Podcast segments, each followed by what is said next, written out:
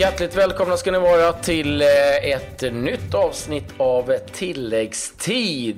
Det är eh, fredag och eh, det är så att Patrik har haft full fart i Lviv med sändningen ja, Östersunds fantastiska match. Så det blir en liten summering av mig här och vi hoppas kunna få loss några ord ifrån eh, Östersundsspelarna eh, vad det lider. Men eh, vi får se. I sådana fall blir det en liten specialare. Vi hoppas på det. Men det finns ju massor att eh, gå igenom. 48 lag var det som eh, var igång igår. Och eh, vi måste givetvis eh, börja med eh, att rapportera om Östersunds riktigt fina insats mot Sorja Luhansk i Ukraina då. Det blev en 2-0-seger för Östersund till slut. Eh, Ghoddos gav eh, Östersund ledningen i eh, den 50 minuten och sen på tilläggstid så avgjorde Gero med en riktig kanon och en fin 2-0-seger då för Östersund som fortsätter sitt äventyr i Europa på riktigt fint maner och eh, det är inget dåligt lag de besegrade Zorja Luhansk. Eh, inte så namnkunnigt, men eh, vi vet att eh, Östlandslagen eh, av tradition är starka. Och nu är det så att Östersund faktiskt eh, toppar den här eh, gruppen, grupp J, för Athletic Club Bilbao och Hertha Berlin spelade 0-0 i sin match. Och eh, nästa uppgift för Östersund är ju Hertha Berlin på hemmaplan. Hertha Berlin sen tradition lite sådär halvsvaga faktiskt på bortaplan. Bilbao fortfarande får ju ses som stora favoriter i den här gruppen. I övrigt så kan vi eh, rapportera från svenskt intresse att eh, FC Köpenhamn Fick 0-0 hemma mot Lokomotiv Moskva. Värt att notera där är att Robin Olsen som vanligt med från start. Men eh, tyvärr Pierre Bengtsson på bänken igen för FCK Erik Johansson sedan tidigare på skadelistan. AIK Aten, där har vi en hel del svenskar. De vann sin bortamatch mot eh, Rijeka med eh, 2-0 och eh, Jakob Johansson, landslagets mittfältare, startade den här matchen. Men eh, vi hade Astrid Ajdarevic på bänken eh, i den här fighten. Men en viktig seger för eh, AIK Aten. I den gruppen så spelar ju också Milan. De eh, körde över Austria Wien med 5 1. Det var André Silva, nyförvärvet från Porto, som gjorde hattrick. Chalanoglu låg bakom det mesta i den här matchen och Suso stod för en riktig raket och fastställde då slutresultatet till 5-1. Detta Milan som studsade tillbaka efter en tung förlust i ligan mot Lazio. Andra resultat, Dynamo Kiev, Skendry Korche 3-1. Hoffenheim fick stryk hemma mot Braga 2-1. Young Boys Partizan 1-1. Villarreal Astana 3-1. Slavia Prag Maccabi Tel Aviv där matchen slutade 1-0. Atalanta besegrade Everton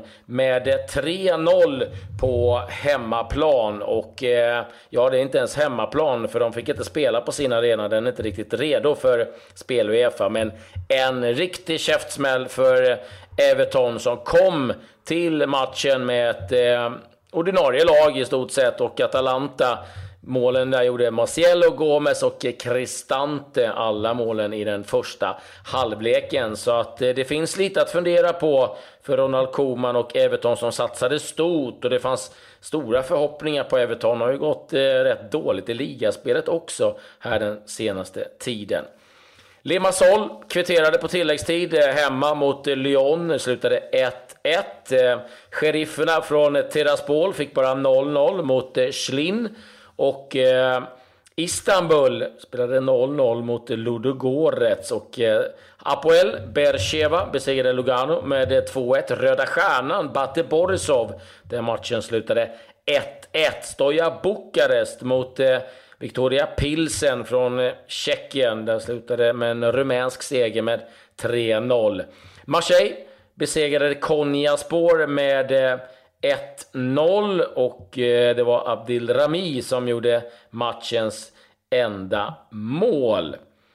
Gimares, Red Bull Salzburg, den matchen slutade 1-1 och eh, mest anmärkningsvärt från den matchen det var faktiskt att eh, Victoria Gimares startade med inte en enda spelare ifrån Europa. Det är första gången det har hänt.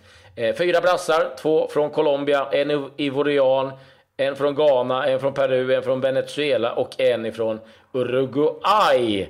Och eh, ja, det är faktiskt lite anmärkningsvärt får man ju ändå säga att eh, inte en enda spelare eh, är från Europa. Vi vet att Arsenal till exempel flera gånger har mönstrat startelva utan några engelsmän. Nice gjorde eh, saken eh, kort med Sulte Varagem. Vann 5-1. Inget snack om saken. Zenit Sankt Petersburg besegrade Varda Skopje med 5-0 på bortaplan. Real Sociedad besegrade Rosenborg med 4-0. Lazio låg lite skrynkligt till mot eh, Vitesse, eh, som många av er känner till. är är i stort sett Chelseas B-lag, Vitesse. Eh, lånar ju mängder av spelare därifrån. Men Lazio vann med 3-2 och Arsenal vände ett 0-1 underläge till en 3-1-seger. Den matchen var försenad en timme på grund av att det var mängder av eh, Köln-fans som eh, försökte ta sig in. Hade 3000 biljetter, man beräknar att det var runt 20 000 Köln-supportrar på plats och det blev lite stökigt inne och utanför arenan. Men eh, det lånade upp sig till slut och Arsenal ja, det lånade upp sig för Wenger där också. En seger med 3-1 för Arsenal. Det var väl egentligen vad vi hade att rapportera resultatmässigt ifrån eh, den här första omgången i Europa League. Men det man eh, givetvis minns allra bäst, det är ju segern för Östersund borta mot Surja Luhansk. Övrigt så kan vi rapportera att det är eh, så att Isco i Real Madrid har förlängt sitt kontrakt till 2022. Kommer få en årslön på över 60 miljoner kronor. Har en utköpsklausul på 7 miljarder och eh, enligt uppgifter ska det vara så att eh, ingen i Real Madrids spelartrupp värderas eh, eller har en utköpsklausul under 500 miljoner kronor. Man vill inte vara med om eh, samma sak som Barcelona när PSG gick in och eh, aktiverade utköpsklausulen på lite över 200 miljoner kronor. De pengarna finns tyvärr inte i eh, Sundsvall. Där är det ekonomisk kris. Man har gått ut och eh, kallat till ett krismöte. Man ligger 5 miljoner back den här säsongen. Klubben har fått eh, dra sig ur U21-serien, vilket är oerhört trist. Och eh, det har varit eh, lite halvtungt uppe i Sundsvall under en eh, längre period här nu och eh, nu verkar det eh, faktiskt eh, vara ganska akut. Vi hoppas verkligen att Sundsvall kan lösa det där.